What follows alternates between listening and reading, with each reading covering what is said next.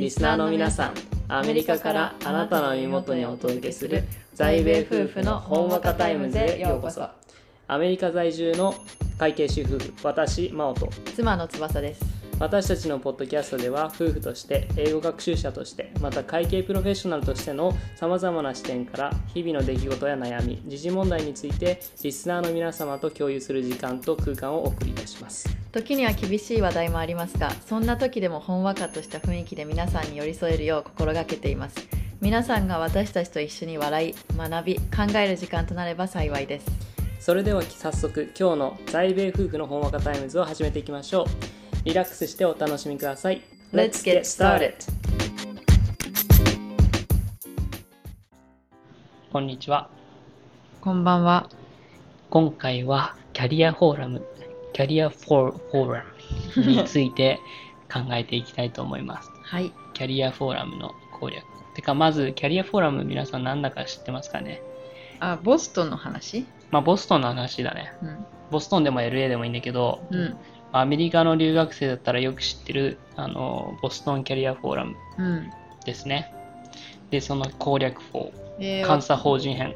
うん、会計士編だね。の監査だね。うん。まあ、タックスでも一緒なんじゃない？うん、一緒かもしれない。うん、質問はちょっと違うけど。うん。だからどういうふうに準備してったかっていうのと実際に今数年働いてて自分がもしインタビューするとしたらどういう人がいいのかとか準備したらいいのかっていうところについて話すのがいいのかな。うん、キャリアフォーラムどんな準今キャリアフォーラムってそもそもその毎年ボストンでやっている日系の企業が集まってあの日本からの留学生を集めて、うん、そこで一気に就活しようみたいな、うん、あの企業説明とかインタビューとか、うん、でそこの場でもうほぼその場で結果が出て面接の合否判定が出て、うん、そのジョブオファーが出てみたいな、うん、そういう、まあ、キャリアフォーラムっていうものなんだけれどもそのまず監査法人っていうところでレジュメ履歴書の提出はキャリアフォーラムに行く前からもう始まってるんでね、うん、でその提出はキャリアフォーラムのそのウェブサイトでできてで大体1ヶ月に2ヶ月前にはもうレジュメあの履歴書は提出してたよね。うん。ボストンキャリアフォーラムっていうのは大体サンクスギビング付近だから11月とかにあるので8月夏休みの間にやっといた方がよくてロサンゼルスの方は今年から4月とかだったからそうだね前は9月だったんだけどね、うん、まあ、大体夏頃に準備してではボストンキャリアフォーラム本当にボストンに行くとするともう8月とかからホテル予約しないともう高いところとかしかないし部屋がなくなるらしい。うん。部屋取り大切だね。俺のなんか友達とかも結構夏の時から部屋取ってでルームシェアみたいな感じでホテルの部屋シェアして安く済ませていってた、うん、そうだね。うん。私はボストンキャリアフォーラムのサイトで応募してもうその時にレズメを送ってボストンに行く前にここでそのオフィスに直接行って受かったからボストンには行かなくてよかったけど、うん、LA キャリアフォーラムはその面接してくれた人がその LA キャリアフォーラムでインタビュアーとしていたからその会いに行くという目的で LA にも行ってみたかったし、うん、行ったんでだから雰囲気だけは味わったけどもう前もって知ってもうオファーはもらってた。あの早めに動いた方がいいと思ったうん、早めに動いた方がいいのは、マジでそう、うん、でその受かってからっていうか受かってから知ったんだけどその LA キャリアフォーラムって9月にもともとあって、うん、でその後にボストンキャリアフォーラムが11月にあるのよ、うん、でその監査法人としてはもう LA キャリアフォーラムで、いい人材はもう取っちゃうんだって。そうも早めに取っちゃうのよもう夏頃からレズメベースで。そう。人数はもうそもそも決まってて受け入れる人数っていうのは、うん、で早もん勝ちなんだよね。で LA でもう埋まらなかった部分をボストンキャリアフォーラムで埋めていくっていうスタイルだから、うん、できるだけ早く早く連絡を取った方がいいのはマジで。そう、うん、でまあキャリアフォーラムの話に戻るか、うん、でレジュメを提出するじゃん、で提出してでキャリアフォーラムの1週間2週間前ぐらいかな。そんぐらいに電話面接のスケジュールをしてするんでね、うん、で電話面接ではあの関西法人のマネージャーと、うん、まあたわいもない学校どうみたいな話とか GPA どうとか、うん、CPA 受けるつもりあんのみたいな。結構カジュアルな話とあと英語のスクリーニングをした記憶がある。あそうなんだ。そうそうそうトータルで30分かな。あそうなのうん。それはでも結構ね普通に勉強して普通の学生してれば大丈夫、うん、そこで落ちることは基本ない、うん、で当日のスケジューリングもその電話で済んでね、うん、何何日の何時にうちのブース来てみたいな。でそれでまあスケジューリングしてで当日迎えます。で当日行くじゃん。その時間にブースに、でインタビューするじゃん、そしたら大体英語のスクリーニングのインタビューが最初にあって、でその後にマネージャーとのインタビューがあって、でパートナーかな？あマネージャー2がいるかもしれない、うん、マネージャー2人とインタビューしてでその後パートナーみたいな感じですね、うん、でその後はディナーのインインビテーションみたいな招待状もらって、うん、ディナーに行って、えー、そこでもなんか、まあ、ディナーと言いつつもさ、うん、なんつうの？インタビューの一部みたいな感じだから そこでもなんか自分のアピールをマネージャーたちにしてで後日オファーが来るみたいな。感じ。でインタビューでどういう振る舞い方をすればいいかっていうところだよね、実際どうだった？感触は。俺はあの結局インタビュー落ちた人間なんで、うん、ディナーまで行って最後ダメだった人間なんで失敗談からすると、うん、準備が足りなかった。あそうなの？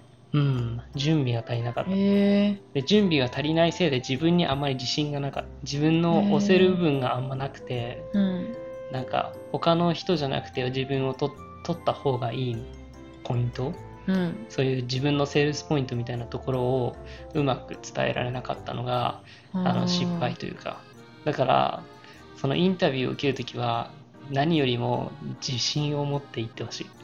あ今心が痛い、うん、自信を持って自分のアピールをして僕はこんなにできるみたいな。できなくてもできるっていうメンタリティで来てくれた方が多分インタビューはもう取ると思う、うん、今は俺もそんな感じ。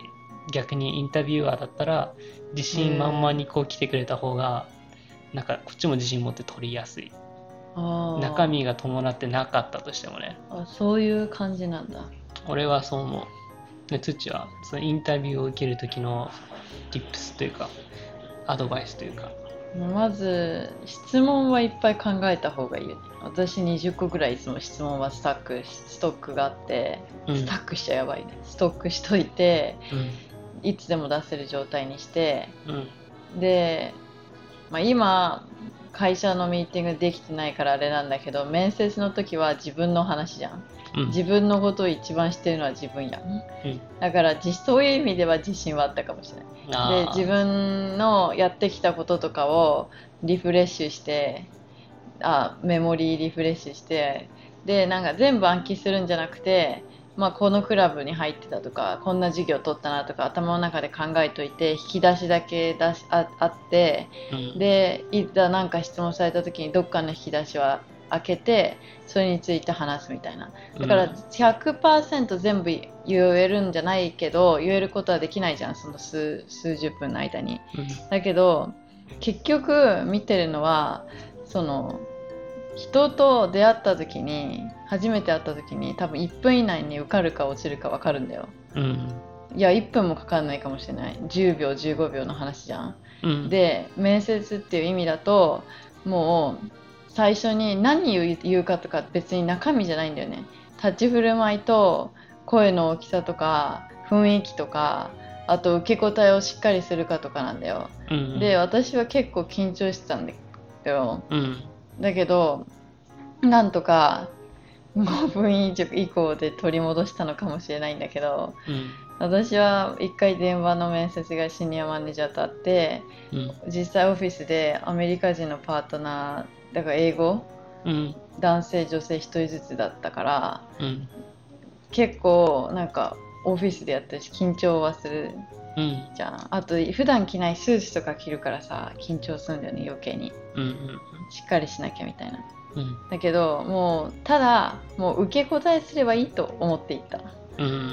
もうなんか喋ればいい。だからなんかこういう経験どうこういう時にどうしますかっていう質問が来たとしてうん。それに一番マッチする答えが人生の中にあるかもしれないんだけどそれを思い出すのにえー、えーっていうよりはもうもう昨日だか受けた授業の話でもいいのよ。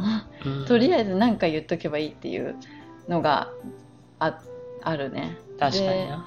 私が今働いてて関西に来てほしいなって思う人、うん。言える立場なのかもわからないけどさ、まあリクルートには参加一応できる立場ではあるからな。うん、レベル的にな。うん。どんな人に来てほしい？えー、っとね一緒にいるわけじゃんずっと。うんだからなんかすごい性格が悪い人はちょっと取りたくないじゃん。まあまあ。性格がとまあ悪いなってそりゃそうだ。それはどの会社もそうだろう。でなんか基本的なことなんだよね。あと体力があありそうな人いいな。ああ。別にマッチョとかそういう意味じゃなくて頑張れるかみたいな。うん。あとメンタルが強い人がいいな、ああそうだね、うん。メンタルの強さは大事かもしれなないんか別にできなくてもいいんだよ、うんあと学ぶ姿勢。うん。別にできなくてもいいんだけどそのできてないところを自分で分析してその改善しようと思う心。うん。だから全く会計の知識がなくても別にいい。うん。だって知識ある人は入らないからまずそこに すごい最初からできる人は私見たことない、確かに。監査ってなんか一番会計うんメジャーが終わってさ、勉強の意味も込めて入るような職業じゃん。うん。で監査を得てそこから経理だとかさ他の畑に移るっていうところだから結構勉強の意味合いのグラウンドなんだよね。うん。だそういう意味ではできなくても当たり前だと思うし、うん。みんなできなかった。できた人はいないと思う、うん、だからすごい監査王子に入るのに特殊な何かを持ってなきゃいけないとか CPA が全部受かってなきゃいけないとかはそんな最近必要じゃない気がする。ないと思う。やっぱ人柄と頑張れるかっていうところにかかってるよね。あと俺は一つ言いたいのはその飲み込みが早いかどうかっていうところも それはどうやって判断するのかを知りたい、やっぱコミュニケーション取ってさうん、この話がポンポンポンポン進んでいくタイプの人とさあ。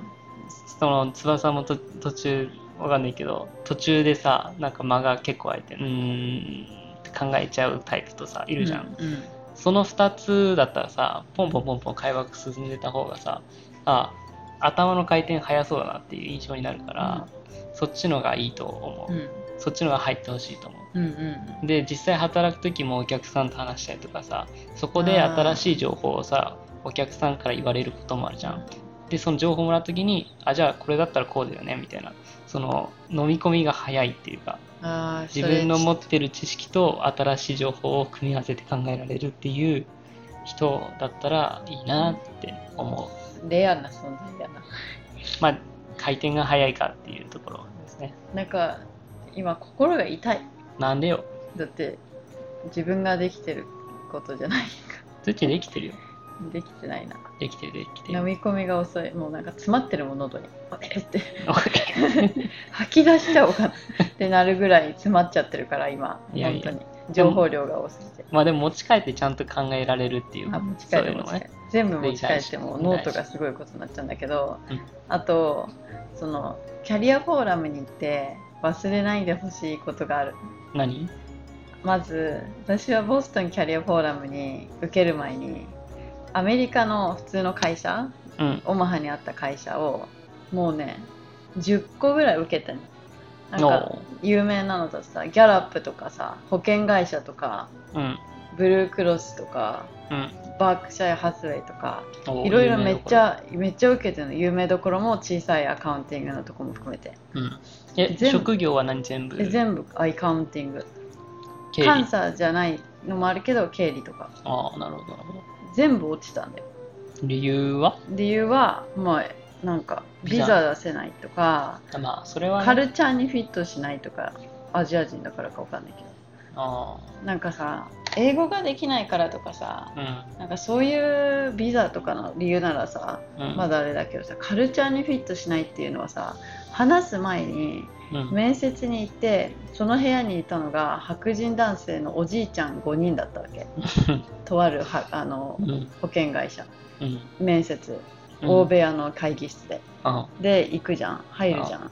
でそしたらさもう見た瞬間に違うって思ったんだろうね。うん。普通に真剣に座ってたのが急にダラーンってしてなんかもう下向き始めたりする人とかうん。なんか書き始めたりとかうん。しててでなんか途中でここにいなきゃいけないとか言い出したから一人の人。失礼だよね。失礼極まりないと思って私その場から出ようと思ったんだよこんな会社と思って。あだから私その話結構みんなにした。オマハの周りの人にあそこの会社こういうことするよって。でそういう経験があって、うん。でその後ボストンキャリアフォーラムのところを受けたらビッグ4から2つぐらいオファーもらって、あとの2つは途中で辞めたんだよ、あそうなんだ。うん、プロセス途中で中断してうん。その最初の2つが早かったし、うん。一番行きたいところからもらったから。うん。ででもその中堅の会計監査法人あるじゃん。あるある。中堅のところの方が試験とかそのあの面接とかめちゃめちゃ多かったし長かったしあそう？すっごいプロセスがあったの。あそで全部落ちた。うえ？中堅に落ちちゃううん落ち落ちた。珍しいパターンだね。だから落ちたことが結構あるんだけどうん。その時に言ったことが自分にうん。自分を取らなかったうん。会社が悪いというかうん 自分にそこは自信を持って落ちたらなんか自分を全否定しないでほしい。英語できないのかなとかじゃなくてうん。自分を取らなかった会社はざまみろって思えばいいと思う。まあねそのね取らなかった会社を見返してやるっていうぐらいの勢いでいたららいいしな。今見返してやってるじゃん。ある意味。まあね俺も最初は受からなかった会社で転職組として今入って働いてるしうん。全然自分の力が通用してると俺は今思ってるから、全然トップパフォーマーじゃん。うん、だからまあ世の中どうなるかわかんないな。人生どうなるかわかんない、だから諦めずに受け続けてほしいと思う。うん。そうだね。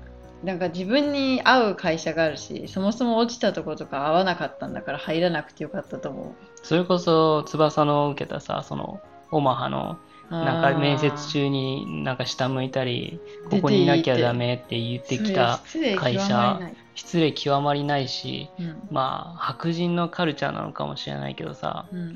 大なり小なりどどこか思ってる人たちはいるのかもねその白人の会社。白人がメインでなってやってる会社とかだと、そうだね。なんかもうで男の人だったし全員。おじいちゃんおそうなじいちゃんそうでなんうんか入んなくてよかったと思うよ。そうそうクラスで会計のクラスでトップの成績トップクラスの男の子がいて、うん。あの英語はちょっとアクセントあるけどその国的にはその南アメリカ出身の人で、で、コミュ力もクラストップクラスでもうみんなと友達みたいな。うん。めちゃめちゃ性格が良い。うんで趣味も多いしみたいな。人間としても面白い。うんうんすごいあのスモールトークもできるみたいな。うん。人がいるわけ。でもその人がとある会計事務所に応募したらカルチャーがフィットしないっていう理由で入らなかったんだって。あ言われたんだってそうやって。ーカルチャーがフィットしない。そうそうそう。だってそれって何のあれでもなくない？だって成績が悪いとかでもないしさ、うん。なんか何の彼に落ち度はないけどさただフィットしないって言われるじゃん。だからうん。入んなくてよかったねって言ったんだけどさ、うん。なんかひどいよねそれって。カルチャーがフィットしてないってさすごい漠然とした落と落とす理由だよね。うん。なんか点数が足りなかったとかでもないしさ。そう。なだから入って部屋に入った時になんかそういう感じの雰囲気はしたって言ってて彼も。そうなんだ、まあ、違う会社だけど。でなんかその会社のリクルーターみたいな人がうん。来る来るんだよそのうん。アカウンティングのそういうイベントみたいなやつに大学の。うん。その人もなんかうん。偽笑顔みたいな感じの人だったの。ああそうそう。だからああ、うん、ここには入らないかなってあちょっと話変わるんだけど、うん、そのアメリカの最高裁で、うん、あの大学に入る時にさダイバーシティっていう理由で、うん、その白人人種のダイバーシティを、のためにそのヒスパニック系とか黒人系をより受け入れるっていう制度があるんだよ。その制度がダメみたいな人種差別なんつうの白人をちょっと迫害しているっていう人種差別として可決されたの。うん、だなんつうの？白人がさ黒人とかヒスパニ、うん、まあ他の人種よりもなんか優遇されてないっていう差別。っていう理由でなんかそれが可決されて、うん、でどこもどこの大学もそういうのさ、うん、なんかやってるじゃん、うん、だからなんかよよくわかんない状況でもそれは私もケースバイケースだとは思うんだけど、その明らかにその州の人口の90何パーセントが白人なのにダイバーシティとか言ってか大学のパンフレットに留学生ばっかり載せたり白人以外の人ばっか載せるとちゃんとしたリプレゼンテーションではないじゃんその大学の。で人種だけでそうやってやるのは良くないと思う私も。だからそういう変にダイバーシティとか決めない方がいいと思う。ただ、なんか応募する時とかいろんなアプリケーションある時にアメリカで、うん、絶対ヒスパニックかノンヒスパニックかとか聞かれるじゃん。聞かれる。なぜかそこだけ、ね、そこだけ聞かれるのよね。エイジャンかどうかとかじゃないんだけど。人種も聞かれるよ。あたまにね。だけどさヒスパニックかノンヒスパニックは絶対あるじゃん。あれ何のために聞いてるんだろうってすごい思うんだよ。そのダイバーシダイバーシティのためでしょやっぱでもさそれってさ別にそこじゃないじゃん、うん、なんかそこを抜きにして成績が上の人を入れればいいだけのことじゃんただ、うん、そうだね、だからそこでダイバーシティとか言わない方がいいよね、うん、だからあの女性進出っていうのもさ本当に女性で男性と一緒に働いてるわけじゃん、うん、だから女性だからって言って上に上がるっていうのはなんか違うんだよね、普通に男性と混ざった中で混合の状態で例えばテストを受けてトップ10人とか。でそれが10人男性だったらその人たちが上に上がるべきじゃん、うん、別に女性だからって言ってその辺に枠を求めるっていうのがわからない。うんそこはなんか欧米カルチャーなんじゃなんかさキャラクターを評価に含めるみたいなカルチャーがあるじゃん例えばアジアだったらさ、テストの点数だけでほぼ全てが決まるじゃん。だからみんなテスト勉強とかさ、うん、勉強めっちゃしてテストが高くなってでその点数を持って大学にいい大学に入っていい会社に入るみたいなそういうプロセスになってんじゃん、うん、こっちってさそのいい大学に入るっていうのもそうだけど点数プラスアルファのなんかファクターがあるじゃん、うん、その人格ボランティアだったりだとかさ、うん、よくわかんないけど、そのそのファクターが明確じゃないんで多分、だからそのなんかダイバーシティっていうようわかんないのが入ファクターとして入り込んだりだとかその夏の？うん、なんかはっきりしないんで、うん、なんでこの人を入れたのかがよくわかんないみたいな。あそこが多分あんま良くないところになっちゃってるかもしれないね、うん、うん、いいなと思った人取ればいいっていう簡単な話のように聞こえるけど難しいトピックではあるそうだね何をもっていいと思ったのかっていうのがね、うん、明確にできないからね、うん、やっぱりで、まあちょっと話がそれたんですけども、今回はキャリアフォーラムについてちょっと語ってみました。はい。そんなところで、皆さんの意見もお待ちしております。それでは。